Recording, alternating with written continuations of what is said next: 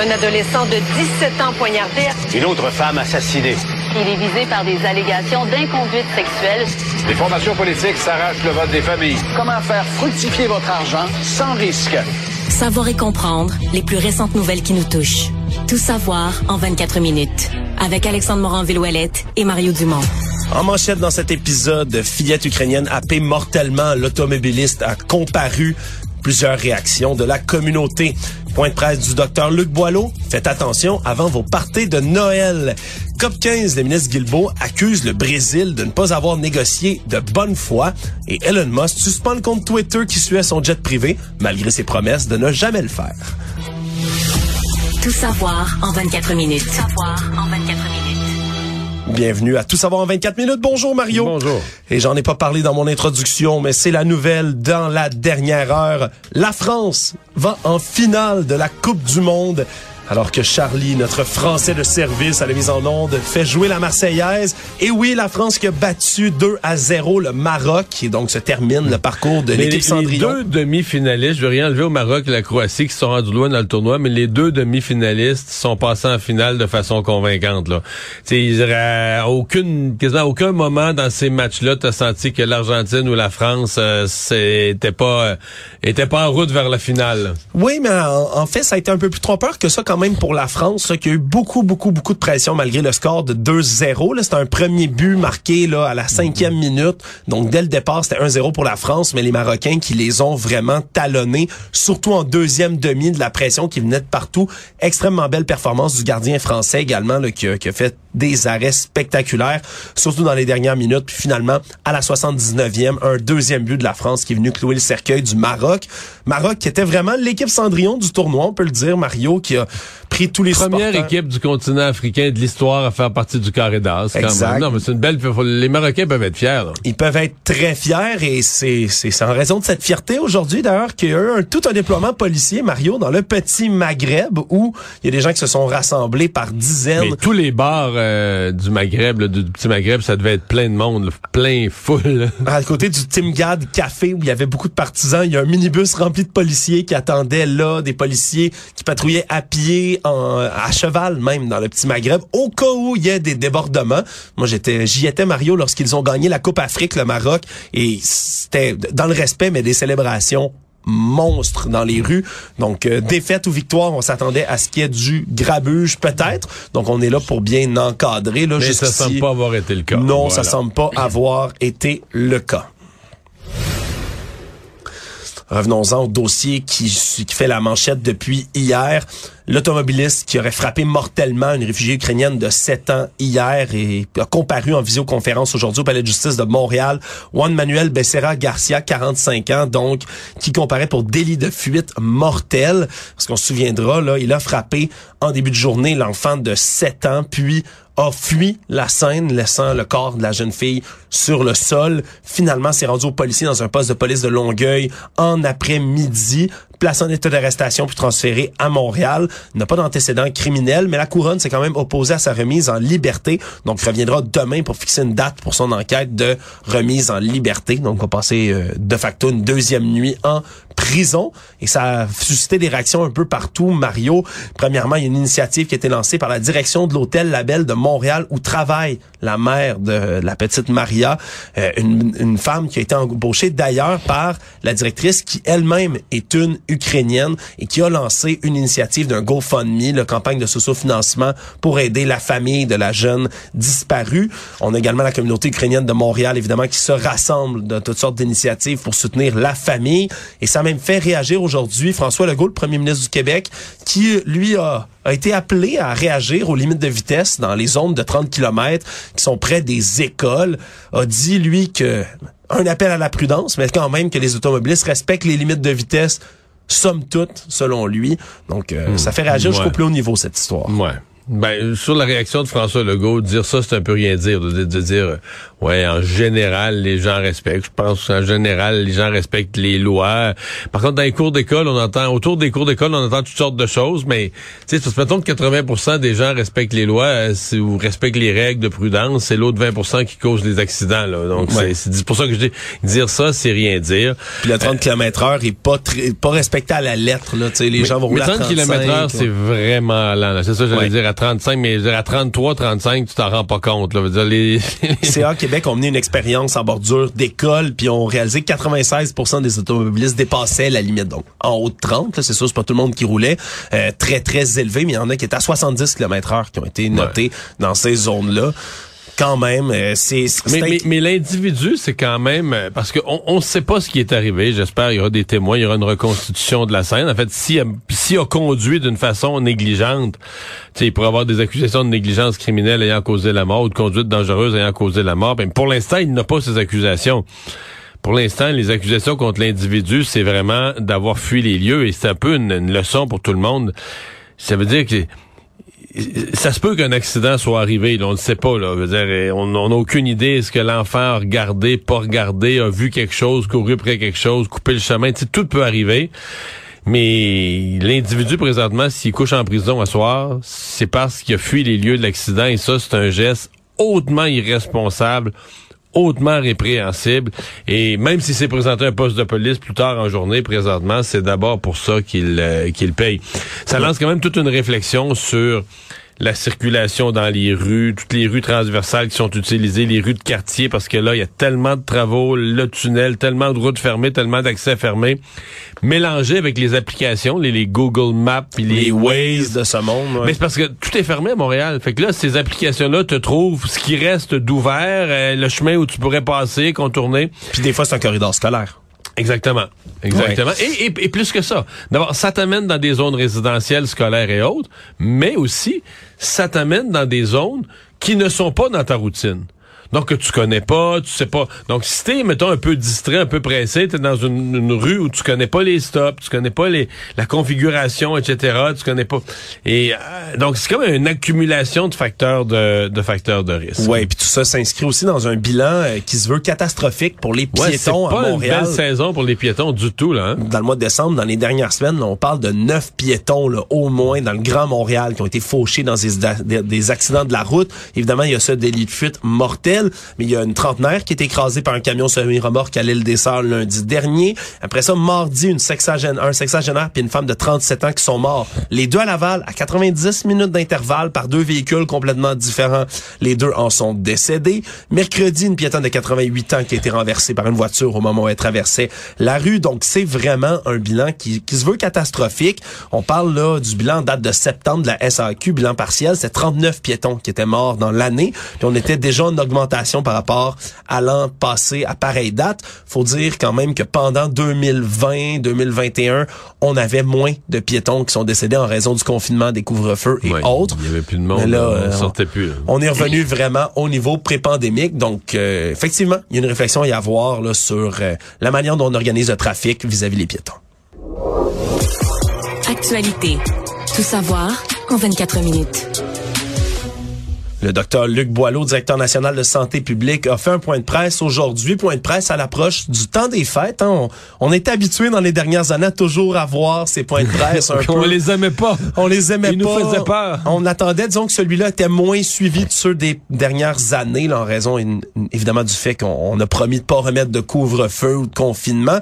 Mais tout de même, à 10 jours du réveillon de Noël, là, Monsieur Boileau, qui il sonne l'alarme quand même en disant si vous avez des symptômes de quoi que ce soit qui s'apparente à la COVID, à l'influenza ou autre, donc principalement de la fièvre, de la toux, restez chez vous. Il parle de la COVID qui peut durer jusqu'à 10 jours. Et là, comme on est le 14 et que le 24, c'est le réveillon, ben, on est vraiment dans cette zone-là à partir de maintenant. Si vous prenez des, vous avez des infections, va falloir vous tester par la suite. Et c'est plus seulement le test rapide avant le party, on le fait le matin, on va à notre fête le soir c'est pas juste ça qui peut écarter là, complètement tous les dangers. Mais la l'avertissement, c'est vraiment l'avertissement en formulation simple, c'est si vous êtes malade, Restez Présent, ouais, présentez-vous pas dans vos soupers, vos dîners, vos réveillons, mais je te dis qu'il va être dur à entendre les gens ont souffert ces dernières années. C'est vraiment un appel au sens des responsabilités, à pas rendre tout le monde malade autour de soi. Mais j'ai hâte de voir. Est-ce qu'on peut reporter le party? Si on est malade à Noël, le reporter au jour de l'an?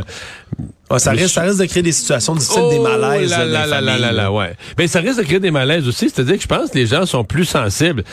Euh, si tu vas à un party de Noël dans la famille, puis que sur place, tu mouches, tu tousses, tu fais de la fièvre, tout le monde voit que t'es malade. Tu vas t'en regarder croche, là. Tu vas te faire regarder de travers pas à peu près.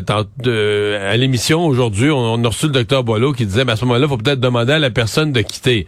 Là, je dis, ouais, malaise dans un party de Noël, là, tu Ouais, viens de casser le party pas à peu près. Mon oncle qui est sa, sa deuxième bouteille de vin qui Va-t'en mouche, chez, fait puis dire, va-t'en chez vous. risque de pas être content. Mais en même temps, euh, sachez que vous créez un, un malaise. L'au- L'autre groupe à qui on dit de faire attention, c'est les bébés. Là.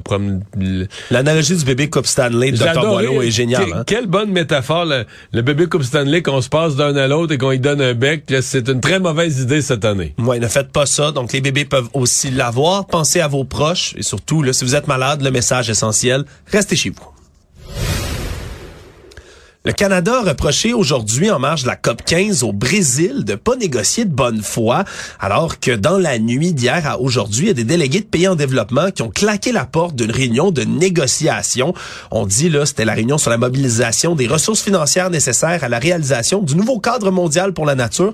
Mon Dieu, c'est un long titre à lire. Tout ça a pris fin abruptement, alors que tous les délégués des pays en développement ont décidé de claquer la porte. Mais tout ça, c'était une initiative du Brésil. Et le ministre canadien l'Environnement et du Changement climatique, Stephen Guilbeault, a dénoncé le Brésil en disant qu'en ce moment, la délégation, mais c'est les gens qui ont les instructions du gouvernement Bol- de Jair Bolsonaro. Alors que, on se rappellera, le gouvernement de M. Lula, qui a été élu le 30 octobre dernier, maintenant est en poste, mais va seulement prendre Le, effectif. le vrai pouvoir le 1er janvier. Mais je trouve ça quand Le même 1er bizarre janvier. que la délégation... euh, je me suis demandé ce qu'on essayait pas. Je, je, je, je suis pas certain de la déclaration du ministre Guilbeault. Ouais. Fait porter tout par... euh, bon, c'est comme si on avait voulu prendre tout un échec pour le faire porter par Bolsonaro parce qu'il est plus là, puis de toute façon c'est un méchant. Là. Ben, Bolsonaro, évidemment, était connu quand même Ah pour ne non, pas respecter sans- du, du tout, l'environnement. C'était c'était quelque chose. Ce que je dis, c'est que c'est un candidat facile à qui mettre plus de blâme sur le dos parce que, un, il est plus là, puis deux, il était un désintéressé de ces questions-là. Ouais, le ministre Guilbeault veut quand même rencontrer là dans les prochains jours un représentant de l'équipe de transition du président Lula pour discuter de tout ça. Mais t'as raison Mario parce que tous les autres pays en développement ont quand même suivi de ces négociations et des négociations qui sont extrêmement importantes. On a beaucoup de gens de pays africains, plusieurs pays du Sud qui doivent être assurés par rapport à ce financement parce que le plan pré- le plan précédent là, de la COP est venu en échéance en 2020. C'était un échec. Pourquoi? Parce qu'on a abordé entre autres tous les objectifs. Ça a été adopté. Oui, oui, on veut sauver tant de biodiversité, tant d'espèces, mais on a établi les objectifs avant d'établir les moyens. Et la négociation sur les moyens de réussir ces objectifs-là, ça s'est tiré sur des années après la dernière COP. Donc, c'est vraiment le cœur du problème maintenant, cette COP 15. On veut se donner le moyen de nos ambitions, mais quand euh, il y a plusieurs pays comme ça qui claquent la porte en plein milieu d'une négociation, c'est sûr que ça augure assez mal. Mais c'est des pays, on comprend que les pays en voie de développement ils claquent la porte parce qu'ils veulent que les, ils veulent que nous on paye, ils veulent que les pays, ce qui est peut-être légitime jusqu'à un Ben, certain point, mais ils veulent que les pays riches payent. là. C'est aussi. Il y a beaucoup de pays développés, disons, qui polluent beaucoup plus que des, pays en voie de développement. On peut comprendre. Mais jusqu'où on paye tout, c'est ça qui sera à, à trancher. Tout savoir en 24 minutes. Le ministre fédéral de la Sécurité publique, Marco Mendicino, euh, dit aujourd'hui qu'un accord a été trouvé avec les Américains pour moderniser l'entente sur les tiers pays sûrs. Un accord qui doit être ratifié là, maintenant par les deux gouvernements. Le processus de négociation serait fini, selon M. Mendicino. Et donc, on pourrait apporter des modifications sur cet accord sur les tiers pays sûrs. Et ça permettrait bien évidemment aux autorités canadiennes de renvoyer des demandeurs d'asile qui entrent au Canada par des points d'entrée irréguliers à la frontière terrestre. Et on en a un en tête, Mario, évidemment. Le chemin Roxham. Le chemin Roxham. Et donc, on n'a pas là, les détails la, encore. La, question a été posée un peu plus tard à M. Trudeau. Puis là, lui, il dit non, non, c'est pas, c'est pas final, euh, c'est pas complètement réglé, euh, je sais pas. euh, On a eu l'impression dans les, les- le point de presse de M. Trudeau que peut-être le ministre Mendicino avait parlé euh, vite ou trop vite ou pas nécessairement que c'est pas vrai ce qu'il a dit. Mais peut-être que c'était pas prêt pour être annoncé ou qu'il a devancé, disons, ce que le gouvernement américain était prêt à annoncer. Ouais, parce ça, que ça la- fait bizarre aujourd'hui. Sur le plan de la communication, sur le plan des faits, c'est sûr qu'on est porté à penser que le ministre Mendicino euh, dit la vérité, en tout cas donné leur juste sur l'état des négociations. Ouais, surtout qu'on n'a aucun détail de tout ce qui s'en vient dans cet accord. Est-ce que ça concernerait toute la frontière canadienne? Est-ce que ça concernerait seulement le chemin Roxham? On le sait pas. Il y a rien qui est précisé là-dedans. Puis s'il y a des erreurs de communication, ben c'est beaucoup parce que la pression politique est très très forte sur Ottawa. Il y a des milliers de demandeurs d'asile qui entrent là, chaque année avec l'accord sur les tiers pays sûrs. En janvier octobre 2022, c'est près de 31 000 migrants qui ont été interceptés par la GRC au Québec, essentiellement au chemin Roxham. Ça a, dû dépenser le 26 millions de dollars du côté de l'agence des services frontaliers pour gérer tous ces gens là au poste qu'on a établi au chemin Roxham. Mais c'est une nouvelle à suivre dans les jours. Michael Chiquan, cet homme qui était accusé du meurtre de ses deux enfants, là, survenu en octobre 2020 à Wendake, a finalement plaidé coupable aujourd'hui. Revirement de situation alors qu'il s'est passé beaucoup de choses dans les deux dernières années lors des procédures de ce procès. Mais là, va éviter l'ensemble du procès qui devait s'ouvrir le 16 janvier prochain, ce qui allait, ce qui s'annonçait difficile Oui, pour la famille. Probablement qu'il fait éviter à tout le monde un procès difficile, mais quand j'ai entendu la nouvelle, plutôt en journée, j'ai que c'est quand même quelque chose, le geste là, d'un, d'un homme de se lever à la barre et de plaider coupable à avoir assassiné ses deux enfants. Là. Ouais. Tu sais, tu te plaides devant la cour, donc devant la justice, donc devant la société. Là, tu dis, ouais, oui, je suis coupable. On m'accuse du meurtre de mes deux enfants. J'ai pris les deux beaux petits gars, là, on a vu les photos. Puis tu reconnais, ouais, ouais, c'est moi, j'ai fait ça. C'est, euh, tu sais, dans la vie d'une personne, ben, bon, c'est le, fait de l'avoir, euh, d'avoir commis l'acte qui, qui est vraiment grave, mais tu dis la, la reconnaissance de l'acte, c'est invraisemblable. Sauf que là, on en a ouais. su davantage sur le comportement, parce qu'il y a des choses, beaucoup, en fait, on, Ouais. on découvre aujourd'hui qu'il y avait beaucoup, beaucoup de choses qui étaient en interdit de publication. Ouais, beaucoup de choses. Parce qu'on on s'attendait, pourquoi c'est une surprise aussi, c'est qu'on pensait qu'il allait peut-être plaider de la non-responsabilité criminelle pour raison de troubles mentaux à tout ça. D'ailleurs, lorsqu'il a plaidé coupable aujourd'hui, il y a une psychiatre qui a été mandatée pour évaluer son état, pour être sûr qu'il était bien conscient des conséquences d'une telle décision. Mais là, maintenant, donc, comme il a plaidé coupable, on peut lever un interdit de publication qui était en place parce qu'on voulait pas contaminer un éventuel jury, puisque le procès était censé s'ouvrir en janvier. Maintenant, on peut donc les raconter. Et vraiment, là, Chiquan, Michael Chiquan a été souvent désorganisé dans ses passages à la cour. Entre autres, en début octobre, il avait fait toute une scène lorsqu'il était entré dans le box des accusés. Il était menotté au poignet aux chevilles. Il était entré en plaquant violemment la porte. S'était cogné la tête de toutes ses forces dans la vitre qui le séparait de la salle d'audience. Et là, il a monté sur le banc, sauté à pieds joints dessus avec de toutes ses forces. C'est alors qu'un agent correctionnel est venu tenter de le plaquer. Et là, le meurtrier, lui, s'est mis à lui donner des coups de poing derrière la tête. Il l'a blessé parce qu'il portait des menottes en métal à ce moment-là. Ça a pris quatre agents au total pour parvenir à le maîtriser. Il s'est mis à cracher sur les agents même lorsqu'on a fini par le maîtriser. Plus tôt encore dans le procès, il s'en était pris verbalement au juge François Huot. Il s'était adressé à lui en disant, là, lorsqu'on l'avait interpellé, qu'est-ce que tu veux, crise de raciste, c'est les mots qu'il a employés, le traité de connard également. Et Le juge. A traité, oui, le juge a traité le juge Ça, de crise de euh, raciste et de connard, là, je relais ces mots. pas sûr que ce soit bon là, de traiter le juge de connard. C'est pas gagnant, surtout que, que lorsque le juge Huot l'a renvoyé en détention, il a souhaité une belle journée, ce à quoi, puis je répète ces mots, et je m'excuse pour les oreilles sensibles, il l'a traité de hostie de suceux. Ce sont les termes que, que M. Chicoine aurait employés à l'égard du magistrat. Était revenu plus tard, quelques semaines après, en s'excusant, surtout qu'il a comparé devant un autre juge, pendant lequel il aurait menacé de mort le juge François Huot, s'est excusé par la suite. Donc, on avait demandé du côté du juge un examen sur l'aptitude de Michael Chicoine à comparaître à son propre procès. Finalement, on l'avait jugé apte et c'est pourquoi aujourd'hui, il a finalement plaidé coupable. Économie. Alors qu'on a vu plusieurs augmentations du taux directeur au Canada, c'est la même chose aux États-Unis.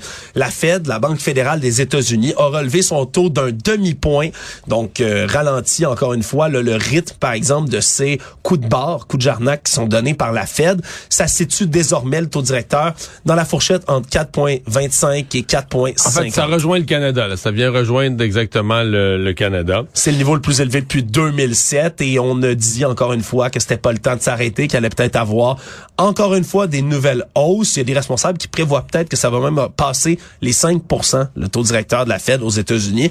Et on Mais est c'est ce qui a fait mal aujourd'hui. là. ouais, sur Je la pense bourse. que euh, le- ben, euh, ouais, à la bourse probablement, mais au moral des Américains aussi, c'est-à-dire que Bon, on se fait toujours à l'idée, OK, les taux augmentent, les taux augmentent. On s'était un peu fait à l'idée, OK, il va probablement avoir un, saut, un autre saut d'un demi-point. Mais les gens espèrent toujours que c'est le dernier, là. Et là, aujourd'hui, la Fed a laissé clairement entendre que non, non, la lutte à l'inflation se continue. Puis en début d'année 2023, préparez-vous à d'autres hausses des taux d'intérêt. Euh, peut-être, euh, là, on est à 4,25, peut-être un autre point, donc aller vers 5, 20, dépasser les 5, aller vers le 5 écart. Puis veut pas, ça nous pose la question, nous, au Canada, parce qu'à date, les États-Unis et le Canada ont été euh, très, très, très alignés dans leur hausse de taux d'intérêt, ont commencé au même moment on pas fait les augmentations exactement au même rythme. À un moment donné, les États-Unis nous avaient dépassé. Là, présentement, on avait dépassé les États-Unis. Ils nous ont rattrapés aujourd'hui, mais essentiellement, ça s'est suivi.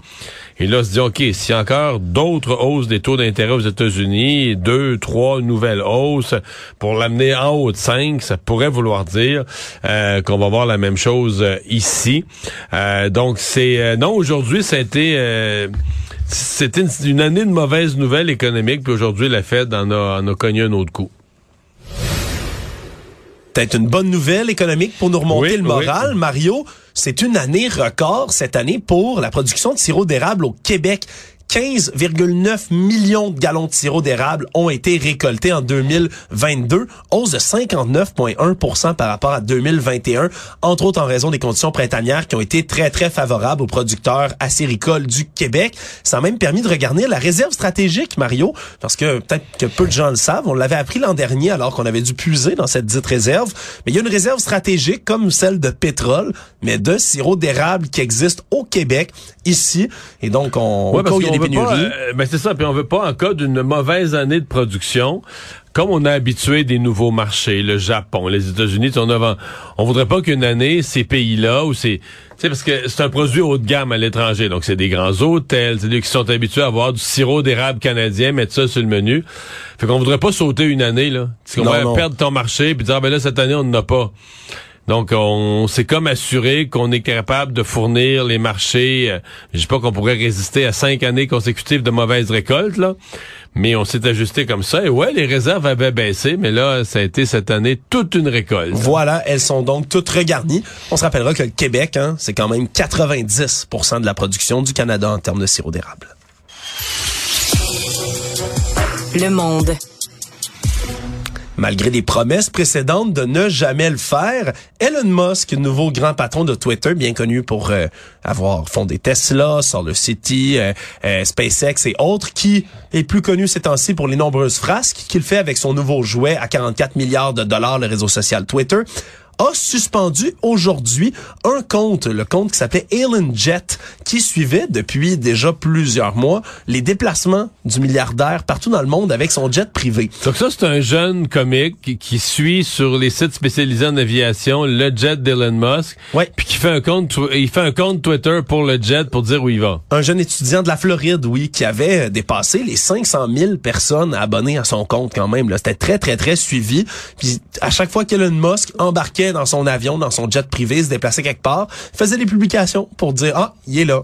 Ah, il s'en va là. Ah, il revient là. Et Elon Musk lui-même avait dit que son engagement en faveur de la liberté d'expression allait jusqu'à ne pas interdire ce compte-là, malgré lui ce qu'il jugeait comme des risques à sa sécurité personnelle. Il a dit ça au mois de novembre, Mario. Et là, bam, le compte est suspendu finalement un mois plus tard. Un peu ironique, direz-vous, pour la fameuse liberté d'expression. Mais est-ce qu'il suspend parce qu'il n'est pas le le compte de l'avion d'Elon Musk n'est pas le seul compte d'un avion. Il y a quelques jets privés qui étaient. Est-ce ce qui interdit cette pratique-là de tout le monde ne sait pas trop? Non, pas vraiment. Jusqu'à date. Juste le sien? Parce qu'il faut comprendre que le jeune, lui, avait le droit de transmettre toutes ces informations-là parce que les données sur l'avion d'Elon Musk. Sont publiques, là. Vous, à la maison, vous pouvez aller regarder tout ça. C'est des données qui faut sont juste connaître le code de son avion. Faut C'est un peu compliqué pour savoir où regarder, mais c'est public. Les gens qui sont là, férus d'aviation sont, sont capables, avec en quelques clics, vous pouvez trouver à peu près tous les avions du monde, où ils sont, qu'est-ce qu'ils font, quand ils reviennent, etc. Parce que tout tous les avions sont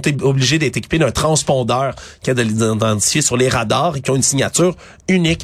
Donc, euh, malgré tout ça, malgré le fait aussi que si on lit les règles d'utilisation de Twitter, ça n'enfreint aucunement les règlements du réseau social.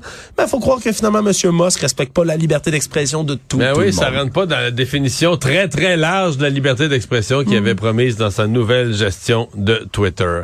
Résumer l'actualité en 24 minutes, c'est mission accomplie.